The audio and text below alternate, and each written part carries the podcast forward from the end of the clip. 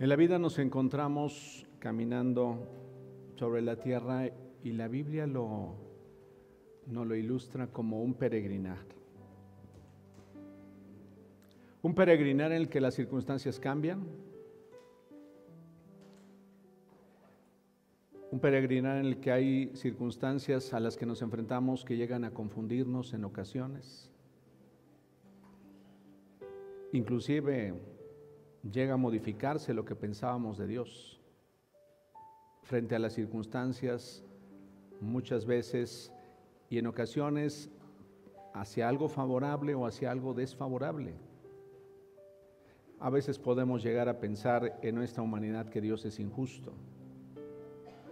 Y quizá aunque no lo, lo, hemos dicho o no nos atrevemos a decirlo, en el fondo del corazón pudiéramos llegar a tener dudas acerca de si realmente Dios es lo bueno y lo suficientemente capaz de hacer algo por nosotros.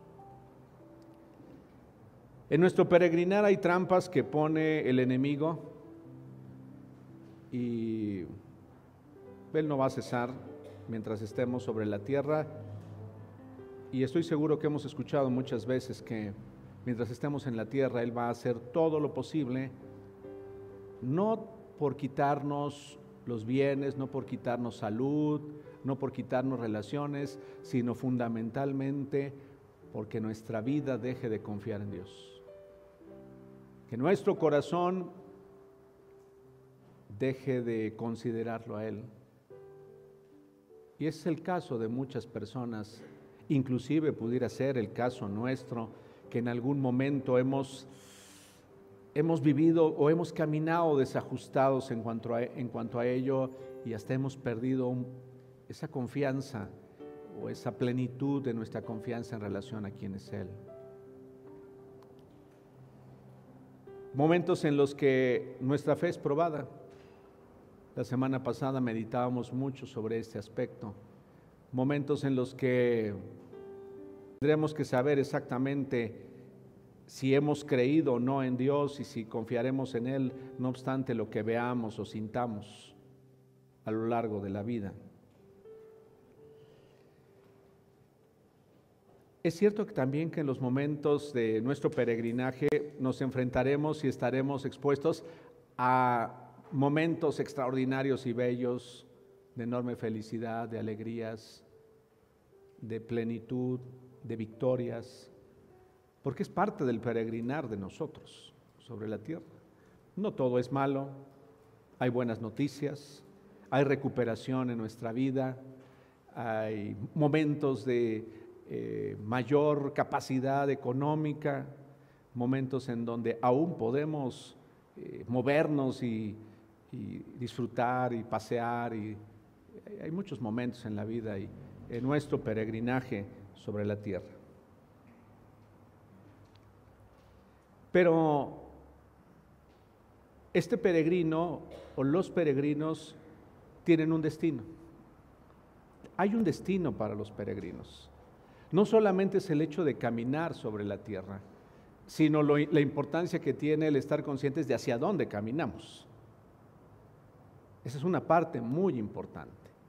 Hacia dónde me dirijo con mis acciones, con mis pasos, con el día a día. ¿Hacia dónde me dirijo? Esa es una pregunta que debo estarme haciendo constantemente. Y al, estudiar la Biblia, nos vamos a dar cuenta, y en el tema que vamos a reflexionar hoy, que no es suficiente portarse bien,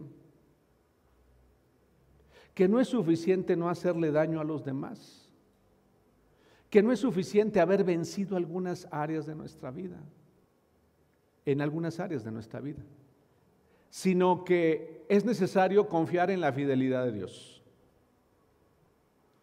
Eso es fundamental.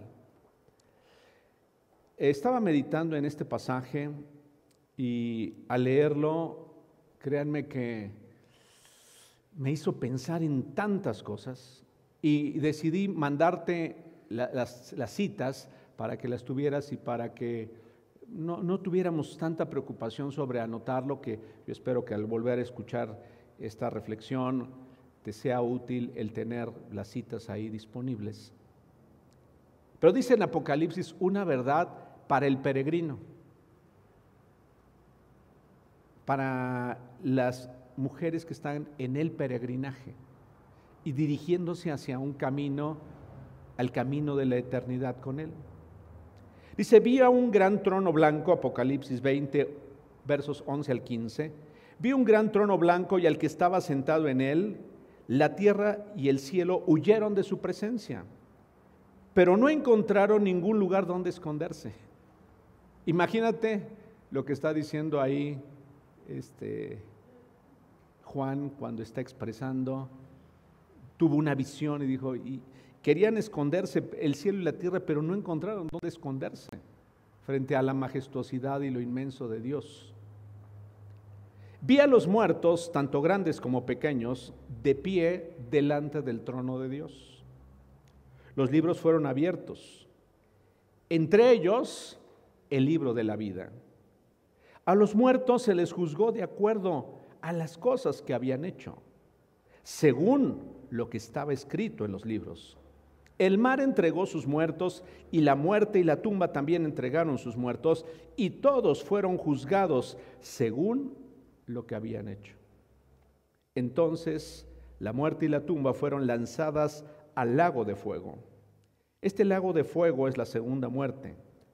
Y todo, esta es una parte fundamental para ti, para mí, que yo te animaría para que constantemente la repasáramos. Son de esos versos que no debemos perder de vista. Son de esos versículos que debíamos tener presentes en las decisiones, en nuestro caminar diario, en las circunstancias adversas en las que nos encontramos y aún en las favorables. Y todo el que no tenía su nombre registrado en el libro de la vida fue lanzado al lago de fuego.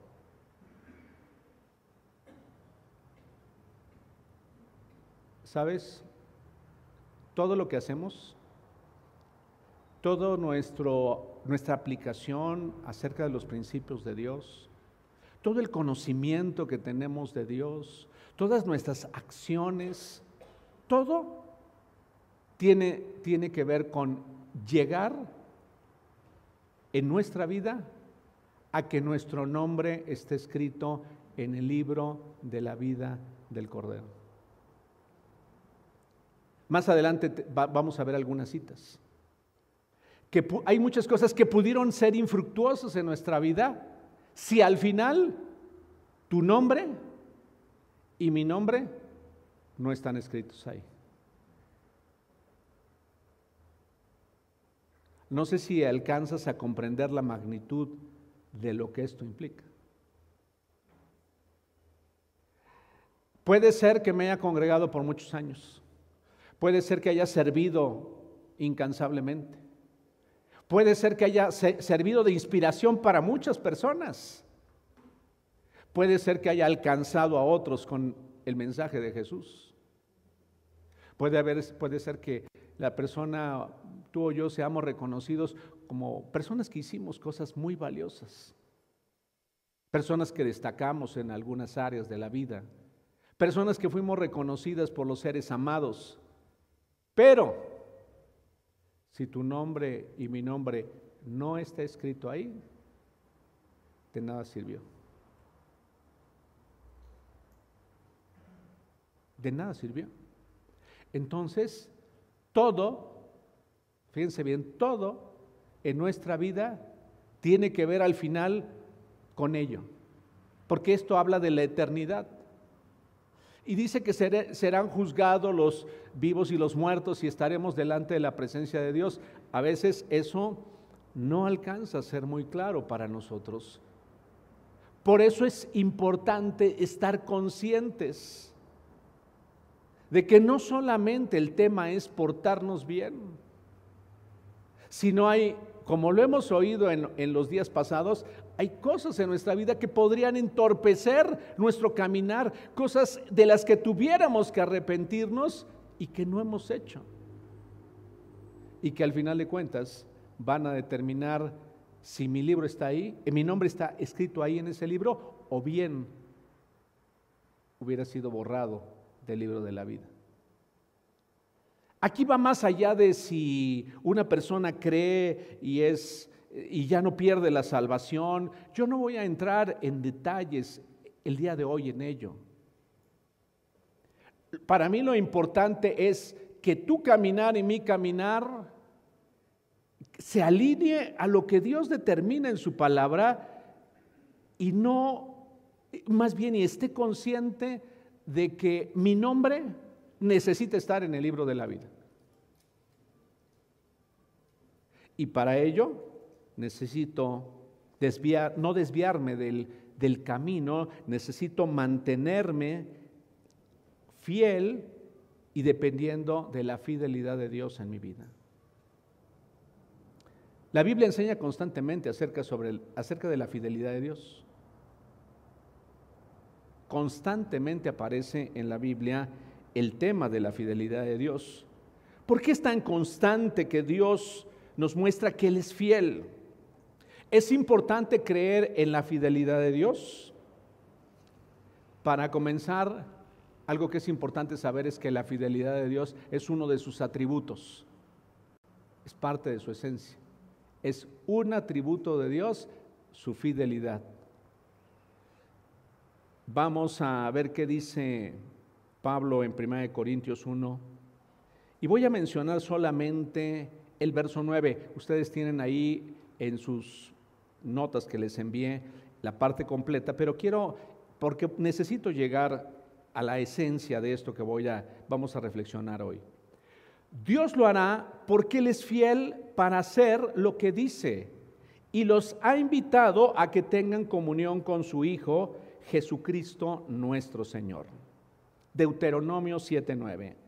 Reconoce por tanto que el Señor tu Dios es verdaderamente Dios él es Dios fiel, quien cumple su pacto por mil generaciones y derrama su amor inagotable sobre quienes lo aman y obedecen sus mandatos.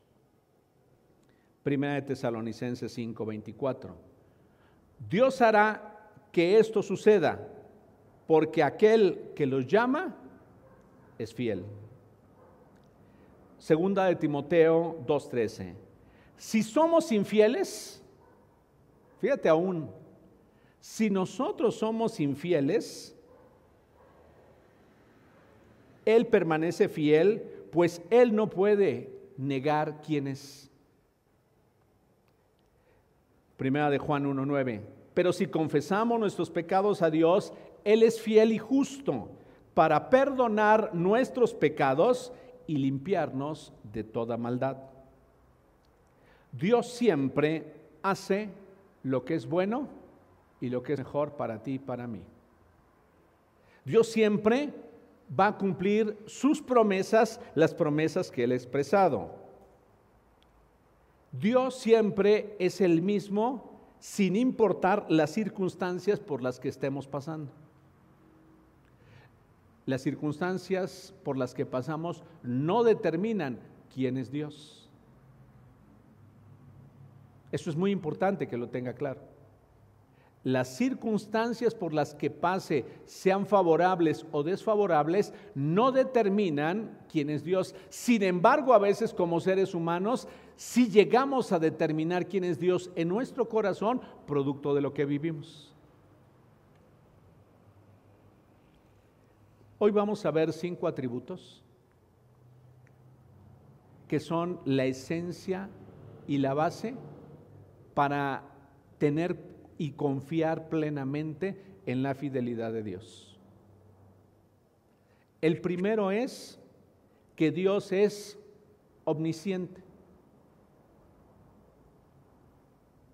Significa que tiene pleno y total conocimiento. Significa que Él tiene un conocimiento infinito de todas las cosas. Ten bien presente esto.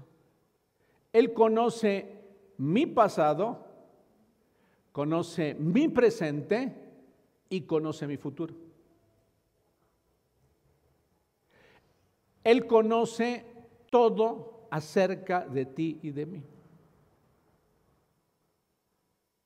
Es algo que a veces a los seres humanos nos cuesta mucho trabajo, inclusive a veces pudiéramos llegar a cuestionar y decir, pero ¿cómo es posible que Dios pueda conocerlo todo? Es una verdad. Dios conoce todo. El pasado, el presente y el futuro tuyo. Él sabe todo lo que necesitamos, aunque nos cuesta trabajo a veces aceptarlo. Él conoce lo que en este momento estamos requiriendo y lo que requeriremos en el futuro. Él conoce el estado en el que vamos a estar. Si cumpliremos 100 o más años como Bertita, o cumpliremos menos. Él conoce cuándo será el fin de nuestros días. Esto es muy importante tenerlo presente. Él sí lo conoce, nosotros no. Y a veces eso nos causa una, una gran expectativa e inclusive pudiera causarnos angustia. Pudiera causarnos angustia en relación a qué va a suceder con aquellos que se queden después de que nosotros ya no estemos. Pero Él lo conoce absolutamente todo. Él conoce mis debilidades y las áreas en las que aún flaqueo. Esa es una parte muy importante. Él conoce tus debilidades. Él conoce si la debilidad de tu vida es el carácter. Él conoce si la debilidad de tu vida es lo que observas eh, o lo que observo. Él conoce si la debilidad de mi vida es el tener temor frente a ciertas circunstancias, Él conoce absolutamente todo acerca de ti y de mí. Él conoce mis pensamientos. Él conoce tus pensamientos. Los que expresamos y los que no expresamos. Porque hay pensamientos que no expresamos. Hay pensamientos que pudiéramos tener de enojo y sin embargo nos reprimimos. Hay pensamientos de desprecio que pudiéramos tener y no expresarlos, sin embargo Él los conoce. O pensamientos de bien. Él conoce si tengo mis pensamientos enfocados en Él o los tengo en todo menos en Él, en aspectos inútiles de mi vida. Él conoce todo acerca de mí conoce mis motivaciones. ¿Por qué, ¿Por qué hago lo que hago? Esa es una parte importantísima. ¿Sabes? Puedo hacer las cosas para que los demás me reconozcan. Puedo hacer las cosas para tener valor. Él conoce mis motivaciones. Él conoce la motivación que tengo o que tuve al participar con estos presentes para los niños. Él conoce mis motivaciones. Él conoce las motivaciones detrás, él conoce las motivaciones que hay en mi corazón detrás de una acción en la que he ayudado a alguien. Es más, Él conoce si estoy fingiendo solamente y decir que amo cuando realmente desprecio. Él conoce todo. Entonces, es muy importante estar consciente. La omnisciencia de Dios es uno de sus atributos. Pero Él conoce exactamente lo que en este momento tú necesitas. Si tú necesitas, si yo necesito algo que sea restaurado o cambiado en mi interior, Él lo conoce. Por eso en ocasiones nos sorprende decir, pero ¿quién le dijo a la persona que estaba predicando acerca de mí? Él conoce realmente nuestra condición. Y dice el salmista, ¿se acuerda que somos polvo? ¿Se acuerda que somos frágiles? Él nos conoce perfectamente. He observado que a veces detrás de mucha seguridad hay realmente una gran debilidad. Que detrás de un carácter muy impetuoso hay mucha inseguridad. Él conoce la verdad. Él conoce la verdad cuando tú y yo hemos estado expuestos a una injusticia.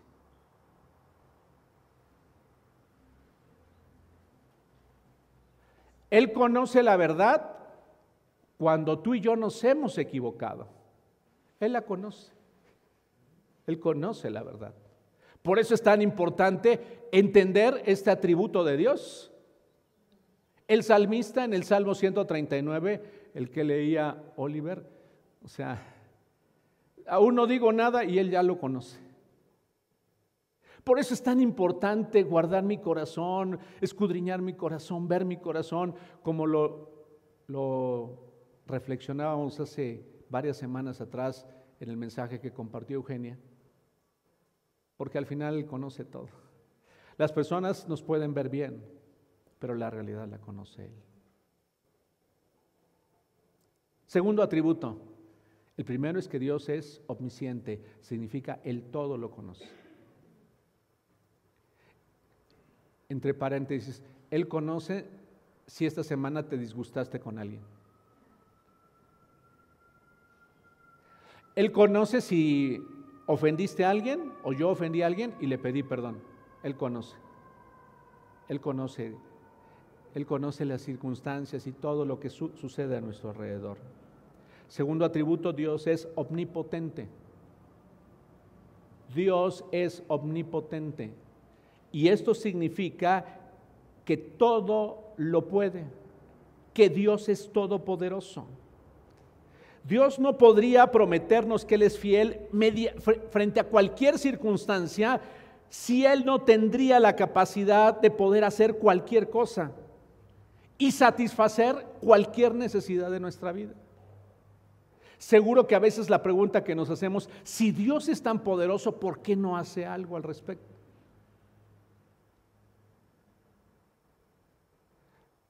Yo creo que la mayor manifestación de su amor y de su poder ha sido el hecho de que cuando estábamos muertos, Él nos ha dado vida.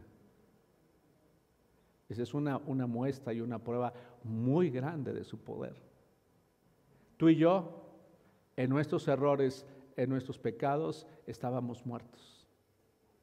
Y Él nos ha dado vida. Y yo puedo asegurarte que no obstante que a veces viendo lo grande y el poder de Dios, aún eso no ha llegado a ser suficiente en el hombre y en la mujer para confiar plenamente en Él. Rápido, como le sucedió al pueblo de Israel, rápido se nos olvida. Dios pudo haber hecho algo extraordinario en nuestra vida, como el habernos perdonado y habernos dado vida nuevamente, y sin embargo olvidar y pensar que hay circunstancias en nuestra vida en las que Dios no tiene la capacidad para hacerlo. Dios tiene el poder para cambiar cualquier circunstancia en un instante en nuestra vida. La pregunta es, ¿por qué no lo hace? ¿Sabes?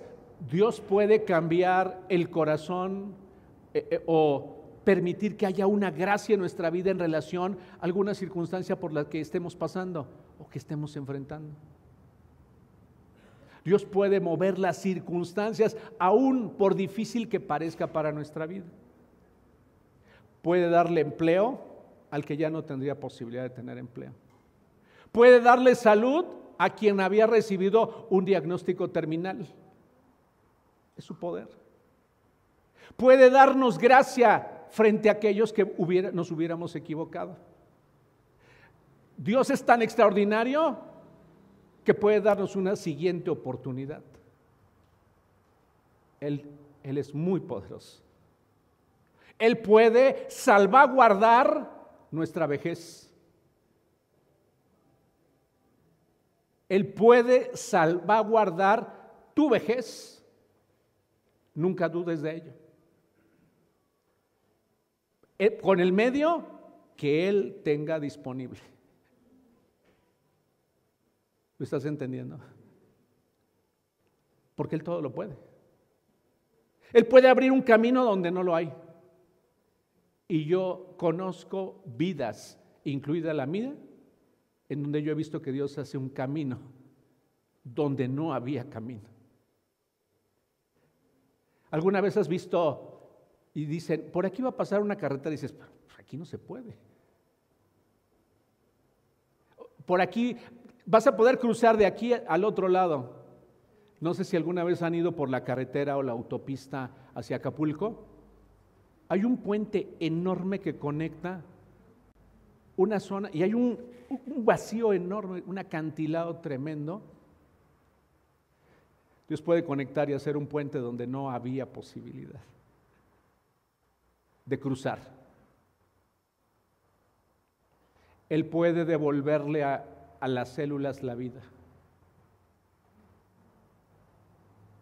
Él puede darle sentido a una persona que fue afectada y lastimada en su infancia para que sea plena y tenga vida. Y no solo eso, sino que pueda dar vida. Él puede hacer que una persona insegura se vuelva una persona segura. Él puede hacer que una persona insensible se vuelva sensible. Es poderoso.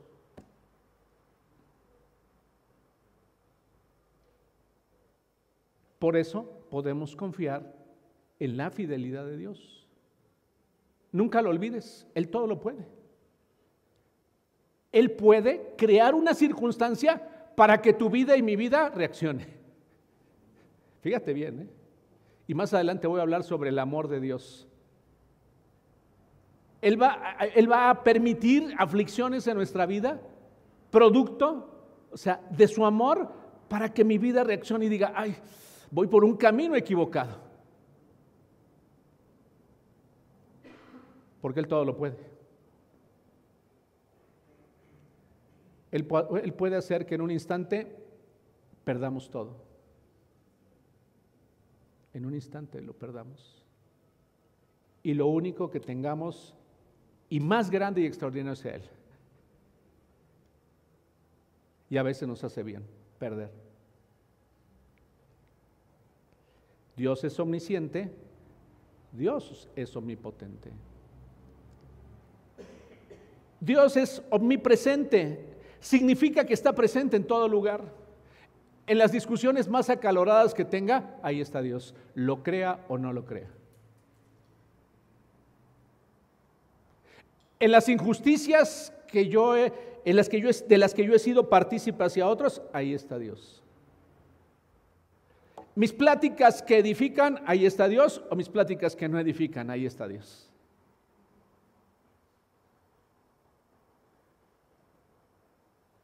Dios está siempre a tu alcance y a mi alcance. Él está presente. Tan es así este atributo de Dios de su omnipresencia, que, que por eso está mal utilizado el término Tú tienes un trabajo secular, eso es completamente equivocado. Ese concepto es falso. Porque Dios está presente en todo. Que lo reconozcamos o no es otra cosa. Que lo respetemos es otra cosa, pero Él está presente en todo.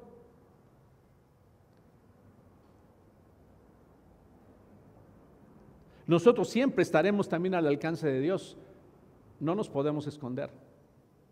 También lo dice el Salmo 139. ¿A dónde podré huir?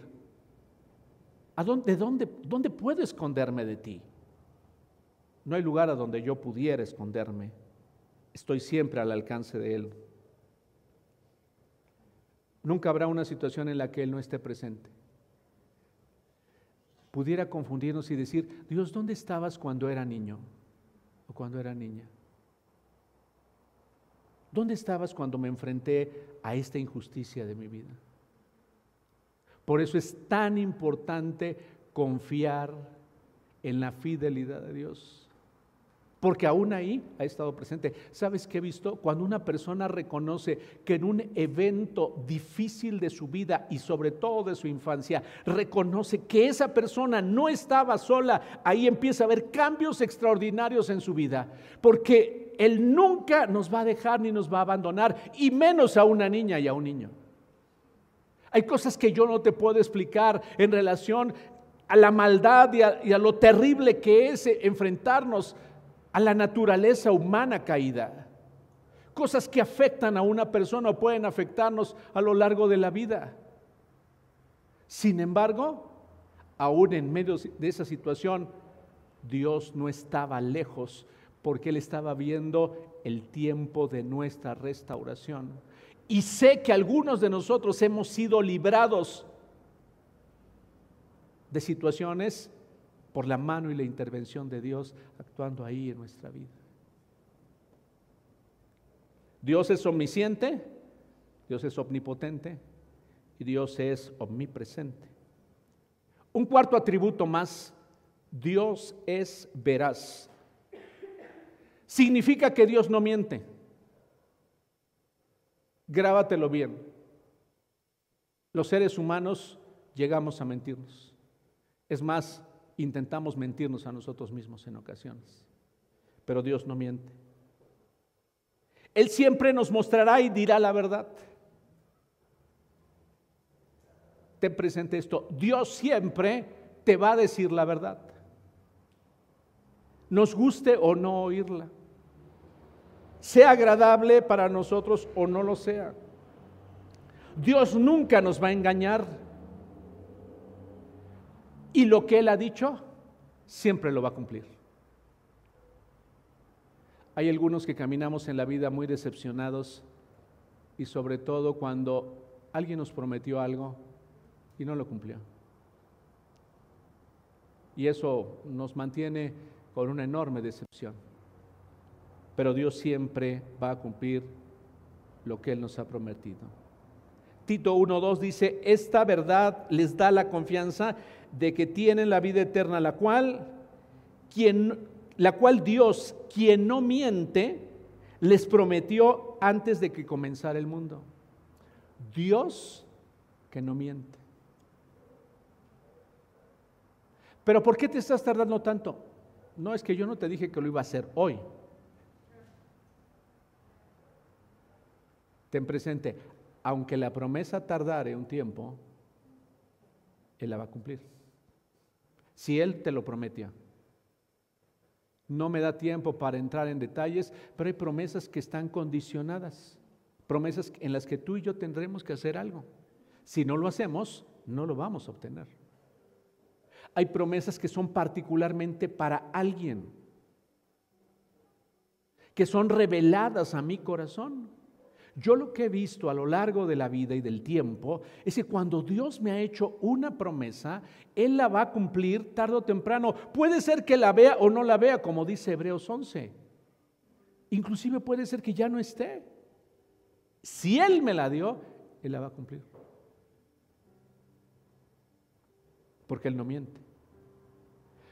Yo batallo porque yo soy yo soy, tengo una naturaleza en la que no puedo entender en ocasiones los tiempos y eh, con eso batallamos constantemente.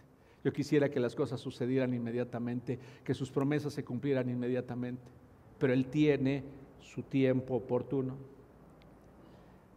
Deuteronomio 31, 6, así que sé fuerte y valiente, no tengas miedo ni sientas pánico frente a ellos, porque el Señor tu Dios, Él mismo irá delante de ti, no te fallará ni te abandonará, porque Él es verás. Yo les dije hace unos días que antes de casarme, eh, fue algo que sentí en mi corazón.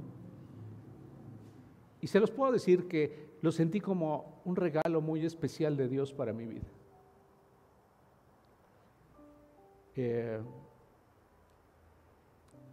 y después de que nos casamos, inmediatamente a los, a los siguientes días vinieron una serie de situaciones adversas a nuestra vida, a la vida de Eugenia y a la mía. Perdí mi trabajo inmediatamente, imagínense. No podía regresar con mis suegros y decir, bueno, aquí les traigo a su hija porque me acabo de quedar sin trabajo. Ustedes disculpen.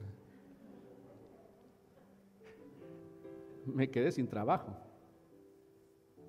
Este, Dios que conoce todas las cosas, eh, Eugenia y yo éramos parte del grupo coral del lugar donde estábamos y nos dieron una ofrenda que fue muy generosa, muy generosa.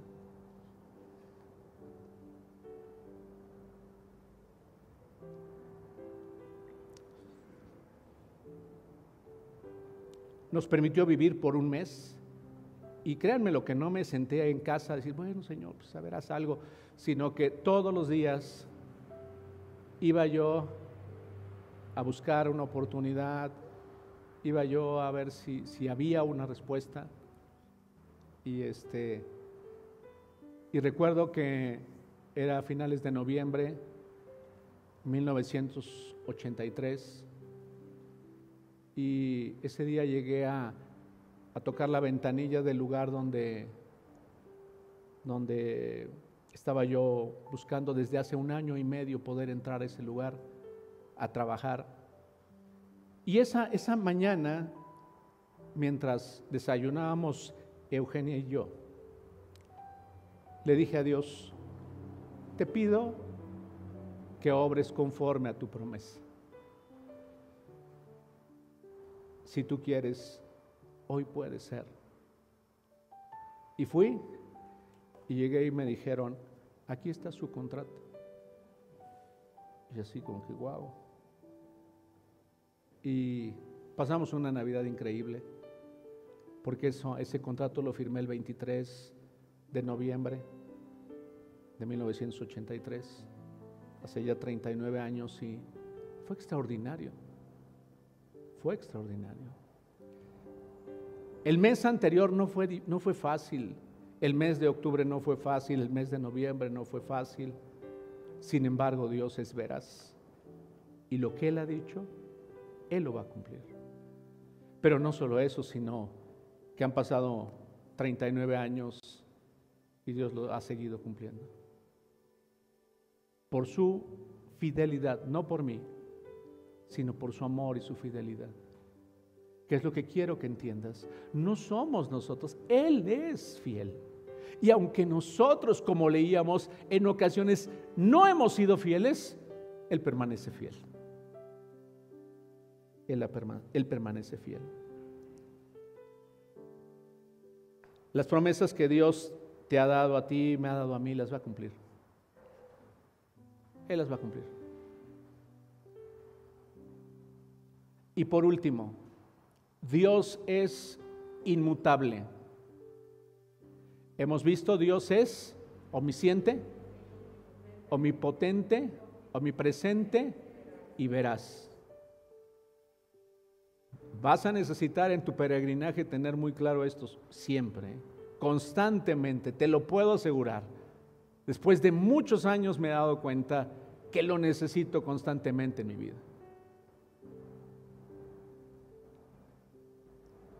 ¿Qué significa que Dios es inmutable? Significa que Dios no cambia.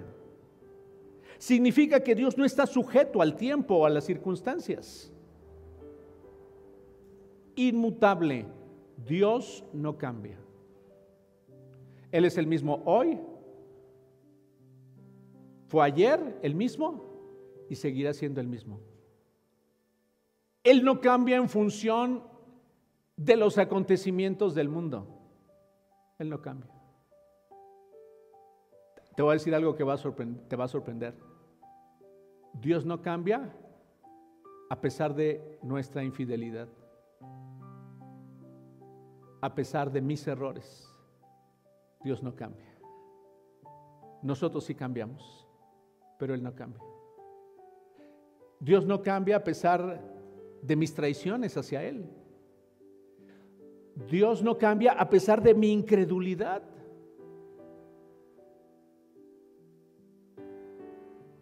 Él no cambia. Él no cambia ya que no, no importan los tiempos, No importa si lo acepto o no, es más si lo reconozco o no y si creo en sus atributos o no. Malaquías 3:6 dice, yo soy el Señor y no cambio. Yo soy el Señor y no cambio. Por eso ustedes, descendientes de Jacob, aún no han sido destruidos y yo creo que esto podríamos aplicarlo a nuestra vida. Por eso se extiende su misericordia sobre nosotros. No es fácil comprender este atributo ya que todo lo que nos rodea cambia. Cambiamos de parecer muy fácilmente. ¿Se han percatado de eso? Nos disponemos a hacer algo y después cambiamos. Tenemos la intención de algo y cambiamos. Pasa algo en nuestra vida, algún acontecimiento y cambiamos. Unas veces para bien, otras veces no tanto. A veces cambiamos, estábamos de buen ánimo y una mala noticia nos pone muy mal, nos desalienta. Un conflicto frente a una situación que enfrentamos nos cambia inmediatamente. Porque créanme lo que los cambios no solamente nos afectan a nosotros, sino afectan todo lo que nos rodea. Tu estado de ánimo afecta todo lo que te rodea. Todo, absolutamente. Así como nuestra confianza y nuestra fe y nuestra determinación por Dios, también nuestra incredulidad, también mi desprecio, también mi dolor, muchas cosas afectan todo lo que rodea, nos rodea. ¿En qué no cambia Dios? ¿Se han preguntado eso? ¿En qué no cambia Dios? Primer aspecto, Dios no cambia en su justicia. Dios es un Dios justo y santo. Y Él no cambia.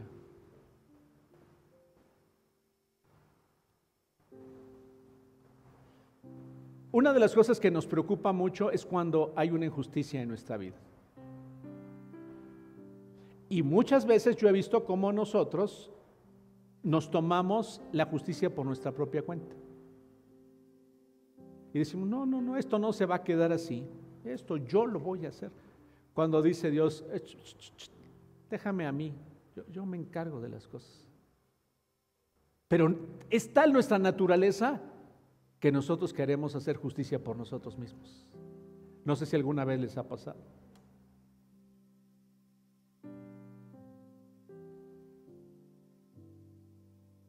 Bueno, voy a seguir mejor. Iba a decirles algo, pero no, no tiene caso, si no me voy a salir de... Lo que quiero que entiendas es que es inmutable en cuanto a su justicia. Él es justo. Fíjate qué nivel de justicia. Incomprensible. Para que tú y yo tuviéramos vida, sacrificó lo que más amaba. Fíjate qué nivel de justicia. Él dijo cómo es que podríamos tener vida tú y yo. No lo pasó por alto. Esperó el tiempo oportuno y sacrificó a su hijo. Al punto de no reconocerlo por su justicia. Él no cambia. Era necesario que hubiera un sacrificio puro y verdadero por ti y por mí. Y Él no cambió. Eso te puede dar una idea del nivel de justicia que maneja Dios. Mis, mis estándares son nada. Es, es muy pobre mi comprensión sobre la justicia. Pero su justicia no cambia. He visto cómo Dios restaura la vida de, nosotros, de los seres humanos, cuando decidimos apegarnos a su justicia. Mantenernos bajo su justicia, no bajo la mía, sino la de Él. Y Él actúa y Él hace, porque Él es Dios. Y su fidelidad es eterna y es incomprensible. ¿En qué más es en qué más es inmutable Dios? ¿En qué no cambia? Él no cambia en su verdad. Él lo ha prometido y su promesa se va a convertir en realidad. Él lo ha dicho y así se hará. Algo más que creo en ocasiones no estamos tan conscientes. Él es inmutable en sus decretos y afirmaciones. Lo que Él ha dicho, así será y no habrá posibilidad de cambio. El que crea, dice Mateo 16, 16, el que crea y sea bautizado será salvo. pero el que se niegue a creer será condenado. Ese decreto de Dios yo no lo puedo cambiar, ni tú lo puedes cambiar a pesar de que ames mucho a la persona, sea un hijo, una hija, una amiga, un hermano, eso tú y yo no lo podemos cambiar. Esa es una realidad. Es importante que estés consciente de ello y que estemos en paz. Nosotros no podemos cambiar eso. El que no crea será condenado. Eso es fuerte, ¿no? Pero esa es la inmutabilidad de Dios. Él no cambia. Fíjate bien a qué nivel es el hecho de que Dios no cambia en sus afirmaciones. No todo el que me llama, Mateo 7, 21 al 23, no todo el que me llama Señor, Señor entrará en el reino del cielo, solo entrarán aquellos que verdaderamente hacen la voluntad de mi Padre que está en el cielo. Solo entrarán los que hacen la voluntad del Padre. Solo entrarán. Esa es una afirmación que no cambia. El día del juicio, muchos me dirán, Señor, Señor, profetizamos en tu nombre, expulsamos demonios en tu nombre e hicimos muchos milagros en tu nombre, pero yo les, les responderé, nunca los conocí, aléjense de mí ustedes que violan las leyes de Dios. Eso no cambia. Ese decreto de Dios no se modifica. Yo puedo haber profetizado, pero si violo las leyes de Dios, seré apartado. Si yo no camino conforme a sus principios en mi vida, mi, mi vida puede no llegar al destino final. Es que yo hice es que yo realicé, es que yo enseñé. Hay afirmaciones que son contundentes de Dios para ti y para mí. Y lo que es mejor es que las tenga muy presentes. Porque Dios es inmutable. Dios no cambia. Y ya estoy por terminar. Dame unos cuantos minutos. Dios es inmutable en su generosidad y en su bondad. El Señor es justo en todo lo que hace, dice el Salmo 145, verso 17, y está lleno de bondad. Yo te puedo asegurar que quienes estamos aquí, o la gran mayoría y de quienes nos escuchan, podemos decir Dios es muy bondadoso. Dios es extraordinario.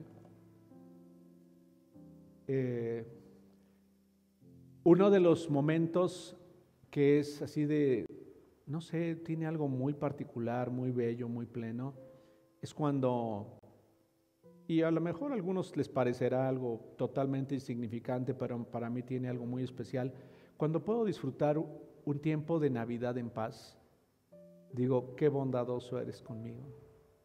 Porque cuando era niño no lo disfrutaba. Es más, no quería que llegara la Navidad.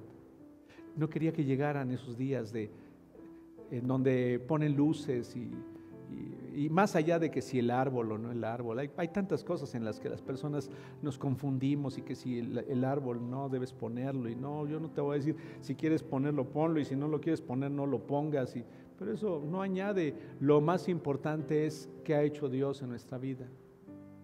Y si ese, ese nacimiento de Jesús ha tenido significado en nosotros. Entonces, Dios es bondadoso y generoso. Dios es inmutable en sus planes. He visto que en ocasiones ni nuestras propias decisiones pueden echar atrás los planes que Dios ha determinado para ti y para mí. He visto a personas, escucha bien, que al principio, en algún momento de su vida, dijeron, sí Dios, te deseo, te necesito. Pero hubo un acontecimiento en su vida que les hizo perder de vista la fidelidad de Dios. ¿Y sabes qué hacen las personas? Podemos girar por completo y tomar una dirección completamente opuesta a Dios. Pero ¿sabes qué ha sucedido en la vida de algunas personas que me ha tocado ver? Puesto que Dios tenía un plan, lleva esa, a esa vida a un camino en donde tarde o temprano vuelve en sí, como le sucedió al hijo pródigo, y volvió a entender. Porque los planes de Dios no cambian. Los planes que Dios tiene para ti no cambian. Nosotros somos los que a veces pensamos que Él ya no tiene planes para nosotros, pero su plan no cambia. Y si Él ha determinado algo para ti, se va a cumplir, va a suceder. Por más que pudieras esforzarte para que eso no suceda. Y quiero hablar del último, me quedan unos cuantos minutos. Decía Carlos Spurgeon, su gran amor permanece firme como una roca de granito inconmovible ante los huracanes de nuestra iniquidad. ¿Lo tienes por ahí, David? Creo que por ahí tienes este precioso pensamiento. Su gran amor permanece firme como una roca de granito, inconmovible ante los huracanes de nuestra iniquidad.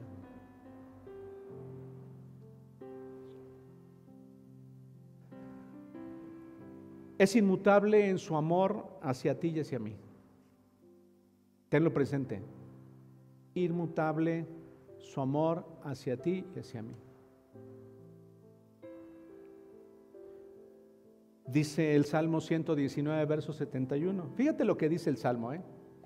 El sufrimiento me hizo bien. Porque me enseñó a prestar atención a tus decretos.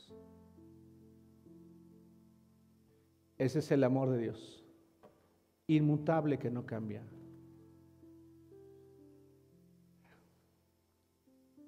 A veces la aflicción no es resultado de Satanás, porque en ocasiones lo culpamos de todo. Pero a veces el sufrimiento, la aflicción es resultado de la fidelidad de Dios que me ama tanto que desea que no viva equivocado.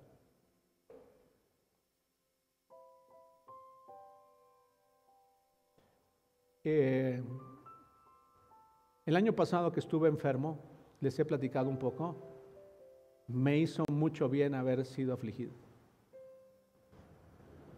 Claro, cuando estás ahí no lo, no lo alcanzas a ver y quieres salir rápido de eso. El otro día este, estaba trabajando un poco ahí en una oficina que tengo en casa y recordé que en ocasiones, este, bueno, cuando estaba en ese momento, eh, salía yo al baño y, y, me tenía que ir a la recámara que estaba a un lado para no, para no contagiar a Eugenio. Pero no saben qué alegría me dio saber que ya no tenía que regresar a esa recámara sino que podía ir a la otra recámara, porque podía pasar, podía estar con ella, pero al mismo tiempo me sentía bien, estaba bien. Y cuando has estado en una situación de aflicción, los días son muy largos, muy largos. Hace un rato que abrazaba a Marta y a Eduardo y y decía, gracias a Dios, porque a pesar del tiempo y de los días, hoy estás aquí, por su gran amor, por su amor que no cambia. Y por el amor, me decía, es que he sentido el amor y he sentido tantas cosas, aún a la distancia, porque ese es el amor de Dios, un amor que no cambia a pesar de las circunstancias, a pesar de los días difíciles, a pesar de los días largos, a pesar de las cosas que no entendemos o pudiéramos no entender, su amor no cambia. Deberíamos decirle a Dios en ocasiones, agradezco que me ames como me amas y que muestres tu fidelidad a mi vida aún en medio de la aflicción.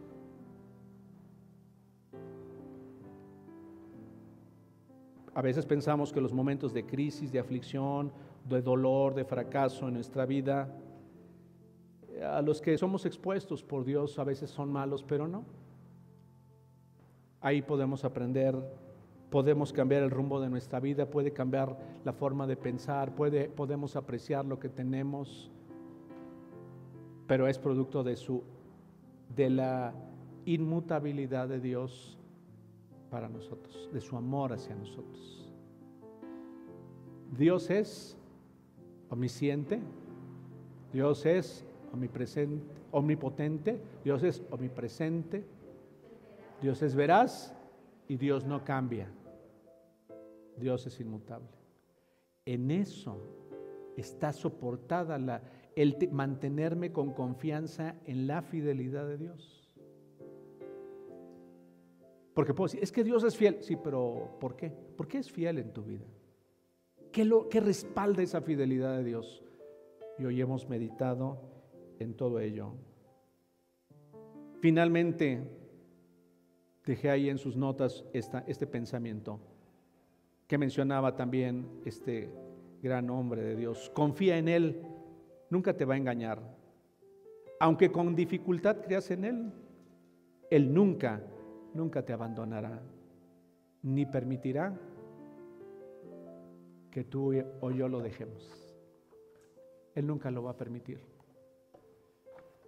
Y será una bendición que cuando estemos parados frente a Él, ahí aparezca el nombre tuyo y el nombre mío. Que ahí diga, aquí está José Raúl García Fuentes. Aquí está Sergio, Durán Wong. Será una bendición que ahí estemos cada uno de nosotros inscritos en ese libro de la, de la vida del Cordero y que disfrutemos una eternidad con Él. Que los momentos por los que sin lugar a dudas tendremos que seguir caminando, estemos conscientes. Tu fidelidad es inmensa, tu fidelidad es extraordinaria, tu fidelidad nos va a mantener sin importar a lo que pudiéramos enfrentarnos. ¿Cuántos quieren seguir confiando en la fidelidad de Dios? Padre, nuestras mentes son tan pequeñas, nuestra comprensión de lo infinito está tan limitado en nuestra vida, nuestro conocimiento de lo que es eterno está tan limitado. Pero hoy hemos reflexionado en tu palabra que tú estás, que tú conoces, que tú lo puedes, que tú no mientes y que siempre serás el mismo. Gracias por ayudarme para que en mi corazón, en medio de las circunstancias por las que puede estar pasando, en medio de la vida que en ocasiones pareciera que no alcanzo a entender el porqué de mi existencia sobre la tierra, sea claro para mí que tu fidelidad me mantiene que tu fidelidad, que confiar en tu fidelidad hará posible que lleguemos un día a estar delante de tu presencia por toda la eternidad.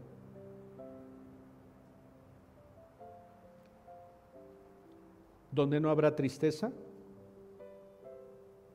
donde no habrá angustia, donde no habrá temor, donde no habrá inseguridad, donde no habrá fracasos, donde no habrá caídas, donde no habrá incertidumbre, donde no habrá crisis, donde no habrá desaliento, donde no habrá temor, donde no habrá enfermedad, donde no habrá dolor. Ahí es donde queremos llegar. Ahí es donde queremos estar. Y nos alienta saber que la vida eterna comienza aquí, al conocerte, al comprender, aunque sea de una manera muy limitada, lo que tú eres y lo que tú pones a mi alcance. Ayuda a tus hijas, a cada una de tus hijas, a que en medio de la prueba, a que en medio de las dificultades, a que en medio del dolor, a que en medio de los padecimientos, sus corazones sean fortalecidos y que tu Espíritu Santo les recuerde que tu fidelidad es eterna, que tu fidelidad es extraordinaria, que, que pueden confiar en tu fidelidad hasta el último momento en el que ellas estén sobre la tierra. Que tú las vas a cuidar, que tú siempre velarás por ellas. Que todo lo que ellas necesiten estará ahí disponible, que siempre vigilarás su condición, vigilarás sus corazones, vigilarás todo lo que sea a lo que tengan que enfrentarse, que siempre las cuidarás y que ellas pueden esperar un final de sus días prometedor en ti, pleno en ti, cumpliendo con tu propósito eterno.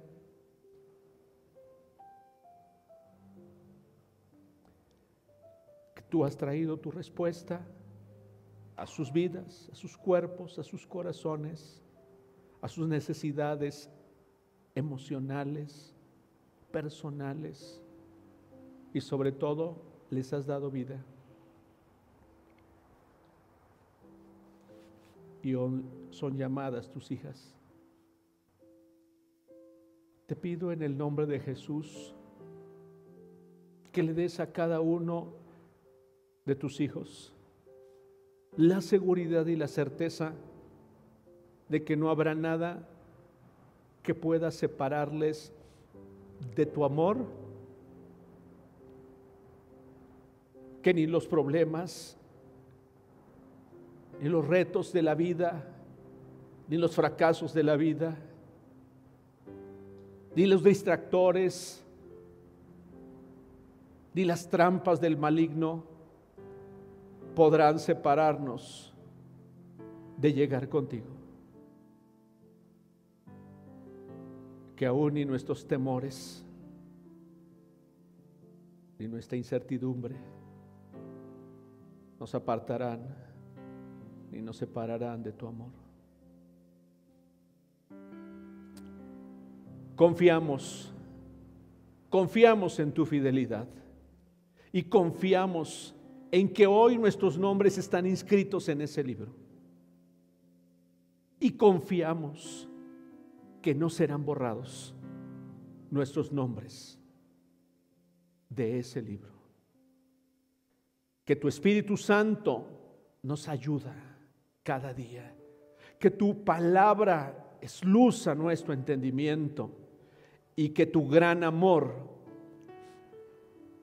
aun si fuera necesario, nos llevará a ser afligidos, con tal de reaccionar y cambiar el rumbo de nuestra vida, aún cambiar la forma de pensar, la forma de proceder sobre la tierra. Te pido que tu bendición no falte en la vida de cada una de tus hijas y de tus hijos. Que, Señor, guarda nuestras vidas y declaro sobre tu vida que el Señor te bendiga y te guarde. Que el Señor haga resplandecer su rostro sobre ti. Que el Señor tenga de ti misericordia y Él te dé paz. Y Él te dé todo lo que necesitas. Padre, en este momento te doy gracias por los corazones generosos, por los corazones dispuestos para bendecir a estos pequeños. Que el impacto a sus corazones y lo que llegue a sus corazones sea, gracias Dios, porque estamos presentes para ti, porque te acuerdas de nosotros y que cuando ellos crezcan o ellas crezcan, estén conscientes de que tu amor llegó hacia ellos porque pusiste en los corazones de personas que fueron sensibles para bendecir sus vidas, como muchos de nosotros también lo hemos sido. Que no sean solamente los presentes, los regalos, sino sea tu espíritu hablándoles a ellas y a ellos mediante esas cartas, mediante esas palabras. Que sus corazones sean tocados y que haya palabras de aliento palabras que los hagan reflexionar y que un día recuerden tu gran amor que nunca cambia. Gracias Señor por todo, en el nombre de Jesús.